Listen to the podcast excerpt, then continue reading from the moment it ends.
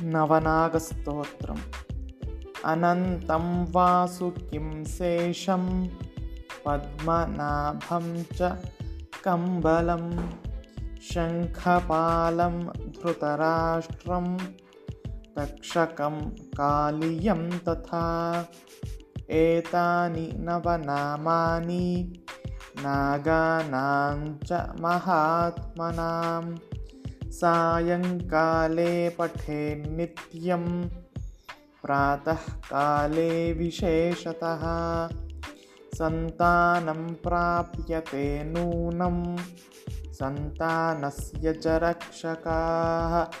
सर्वबाधाविनिर्मुक्तः सर्वत्र विजयी भवेत्।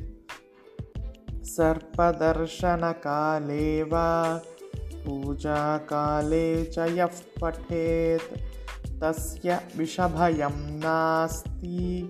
सर्वत्र विजयी भवेत्। ॐ नागराजाय नमः। प्रार्थयामि। नमस्करोमि। इति श्रीनवनागस्तोत्रम्